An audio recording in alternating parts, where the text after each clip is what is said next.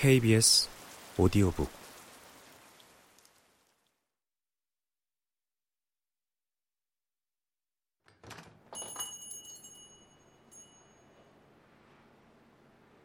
화랑을 닮은 가게다. 먹을 수 있는 화랑.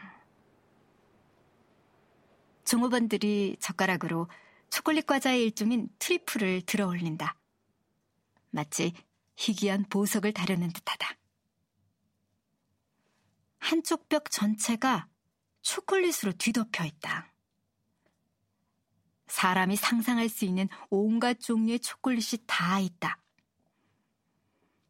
콜롬비아, 에콰도르, 마다가스카르의 코코아로 만든 초콜릿. 오렌지, 나무딸기, 피스타치오, 건포도, 꼬냑, 럼, 순수한 몰트 위스키를 가미한 초콜릿. 나는 종류별로 하나씩 사서 호텔로 돌아온다. 문자 그대로 사탕 가게에 들어간 아이 같은 기분이다. 나는 방문을 잠그고 내 수확물을 이불 위에 쫙 펼쳐놓는다. 마다가스카르 초콜릿을 한 입 먹어본다. 맛있다. 스위스 초콜릿 중에 맛없는 건 존재하지 않는다. 하지만 아까도 말했듯이 나는 지금 무작정 초콜릿에 탐닉하고 있는 게 아니다. 이건 연구다.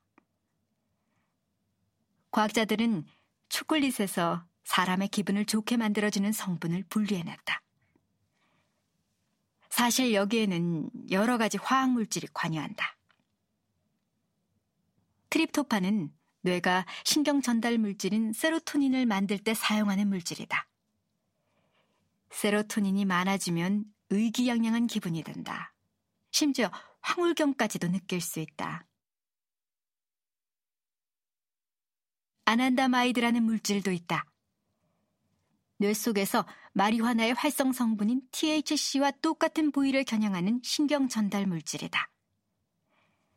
하지만 초콜릿이 마리화나와 같은 작용을 한다는 이론은 아직 그냥 이론에 불과하다. BBC의 보도에 따르면 그런 효과를 느끼려면 초콜릿을 몇 킬로그램이나 먹어야 한다는 것이 전문가들의 의견이기 때문이다.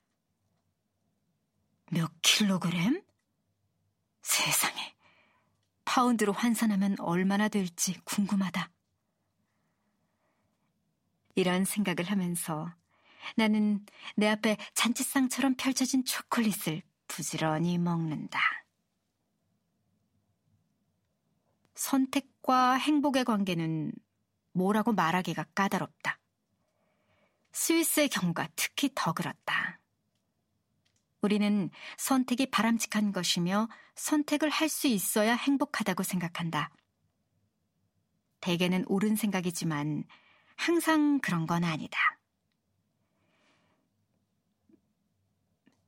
베리 슈워츠는 선택의 패러독스라는 저서에서 선택의 자유도 지나치면 안 된다는 걸 보여주었다.